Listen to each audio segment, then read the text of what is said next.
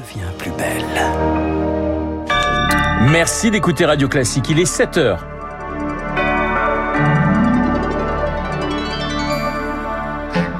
La matinale de Radio Classique avec Renaud Blanc. Et voici les titres du journal. Paris soutient Kiev et tient à le montrer. Le ministre de la Défense, Sébastien Cornu, en visite aujourd'hui en Ukraine. Que va-t-il advenir de la Scopelec, la plus vieille coopérative française? Elle connaîtra aujourd'hui le nom de son repreneur. Et puis en Chine, fini la quarantaine. Le pays se libère en pleine explosion des cas de Covid. On craint la diffusion de variants. Radio classique. Et le journal de 7 heures nous est présenté par Léa Boutin-Rivière. Bonjour Léa. Bonjour Renaud, bonjour à tous. Dans toute l'Ukraine hier, le son des alertes aériennes a une fois de plus retenti. L'intégralité du territoire a été placée en alerte bombardement, y compris Kiev. Des explosions ont aussi été enregistrées à Odessa, dans le sud. Et c'est dans ce contexte que le ministre français des, des Armées, Sébastien Lecornu, est attendu aujourd'hui dans la capitale ukrainienne. Objectif, témoigner le soutien de la France à l'Ukraine, comme l'explique Benjamin Haddad, président du groupe d'amitié France-Ukraine qui accompagne le ministre dans ce voyage. Il y a à la fois un, soutien avec des matériels comme les canons César, les euh, aussi, des systèmes solaires qui permettent aux Ukrainiens notamment de se défendre face aux bombardements, du soutien financier, par exemple un fonds de 200 millions d'euros sur lequel les Ukrainiens peuvent acquérir euh, du matériel militaire auprès euh, des industries françaises. L'objectif de ce déplacement sera d'entendre aussi les besoins. La Russie frappe les infrastructures civiles, coupe l'électricité, le chauffage, l'eau.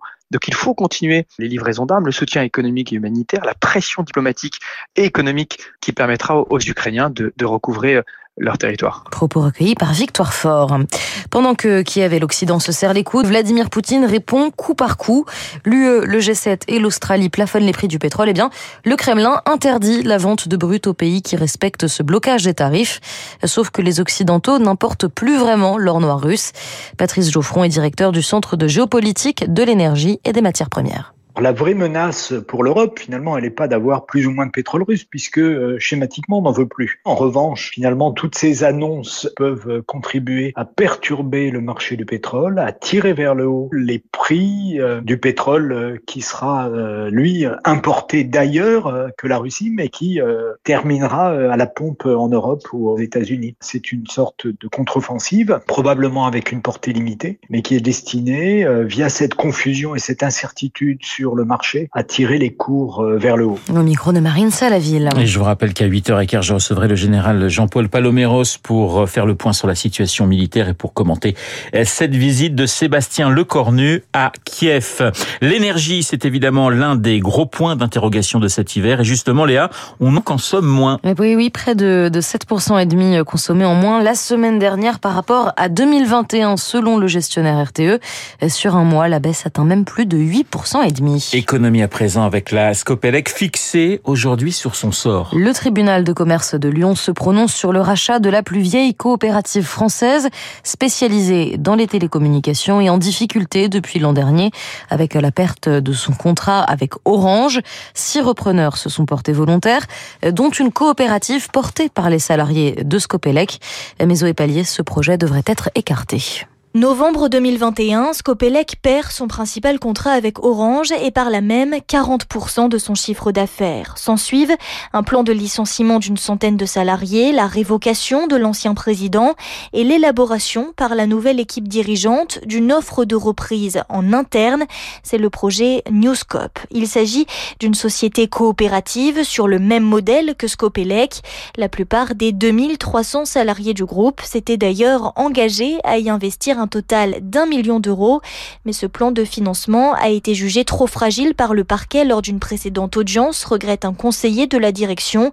Il confie, on peut croire au miracle, mais il y a très peu de chances pour qu'on soit choisi. Sauf surprise, le repreneur sera donc un des cinq autres candidats.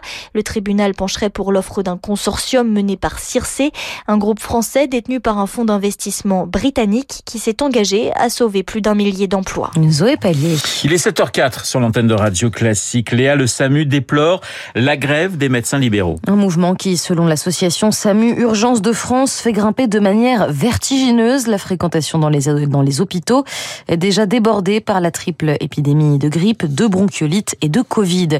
Au sujet du Covid, justement, 40% seulement des plus de 70 ans ont reçu leur dose supplémentaire de rappel, un taux jugé très insuffisant par les autorités sanitaires, même si l'actuelle vague est en train de ralentir. Elle ralentit en France, mais en Chine, les cas sont en pleine explosion. Et pourtant, pourtant, Pékin a décidé de lever hier l'un des derniers garde-fous contre la contagion. Fini la quarantaine pour les voyageurs étrangers et les Chinois vont à leur tour avoir le droit de quitter le pays avec euh, une crainte pour les scientifiques partout dans le monde, l'apparition de nouveaux variants potentiellement dangereux. Philippe Frogel est médecin endocrinologue. Les Chinois sont pas très bien vaccinés, la population est souvent très âgée. Il va y avoir beaucoup de gens à l'hôpital et, probablement euh, beaucoup de décès ou de gens en tout cas très malades. Que va-t-il émerger de ça comme euh, possible nouveau variant qui ensuite euh, nous seront renvoyés comme ça s'est passé partout dans le monde depuis trois ans? Moi, je pense qu'il va falloir faire comme les Japonais et les Indiens, faire une surveillance. Il s'agit de faire des PCR à des personnes qui reviennent de Chine au moindre doute et puis de séquencer pour savoir s'il n'y a pas un nouveau variant qui est apparu hélas, euh, on sait ce qui peut arriver. Philippe Rogel répondait aux questions de Charles Ducrot. Allez, on termine sur une note un petit peu plus légère, Léa, avec du cinéma. Et oui, l'année se termine en beauté pour les 7, le 7e art avec ce film qui a fait sensation à Cannes. Il s'agit, il s'agit de Joyland, le premier long métrage d'un jeune réalisateur pakistanais, Saïm Sadiq. Un film sur le désir et les interdits, touchant et poignant, comme le raconte quelqu'un que nos auditeurs connaissent bien, Bruno Kras. Oui, c'est un film très fort, à la fois par son propos et par sa forme, car sa mise en scène est parfaitement méprisée. Alors l'histoire se déroule à Lahore, où Haider, qui est le personnage principal, vit au milieu de sa famille, père, frère, neveu, avec sa femme, avec qui il n'a pas d'enfant. Comme elle travaille à l'extérieur, lui, c'est un peu l'homme au foyer, il prépare les repas, s'occupe de ses neveux, bref, tout cela évidemment mal perçu par sa famille, surtout du côté de son père, qui lui reproche euh, de n'être pas un vrai homme, entre guillemets, parce qu'il n'a pas de travail et pas d'héritier. Un jour, Haider va trouver par hasard un boulot, pas n'importe quel boulot, puisqu'il devient danseur dans un cabaret dirigé par une très belle femme, haute en couleur, Biba, qui est transsexuelle et dont il tombe amoureux. On s'en doute, tout cela finira par faire euh, exploser euh, le pseudo-équilibre familial. Alors c'est un film universel sur l'amour, la liberté, les préjugés, l'intolérance, qui a été très longuement applaudi à Cannes où il était présenté euh, en mai dernier. La sensualité, l'amour, l'identité de genre, bien évidemment dans un pays comme le Pakistan, c'est audacieux. D'ailleurs, Bruno, le film sera diffusé en version censurée dans le pays. Oui, c'est un film très courageux, car même si le Pakistan était en pointe il y a quelques années euh, sur le statut des transgenres, euh, à l'approche de la sortie du film, il y a eu une sorte de rétropédalage du gouvernement sous l'influence des conservateurs. Finalement, le film va sortir dans une version amputée de certaines scènes, et il pourra rester comme ça dans la course pour l'Oscar euh, du meilleur film étranger. Voilà, Joyland à découvrir en salle dès aujourd'hui.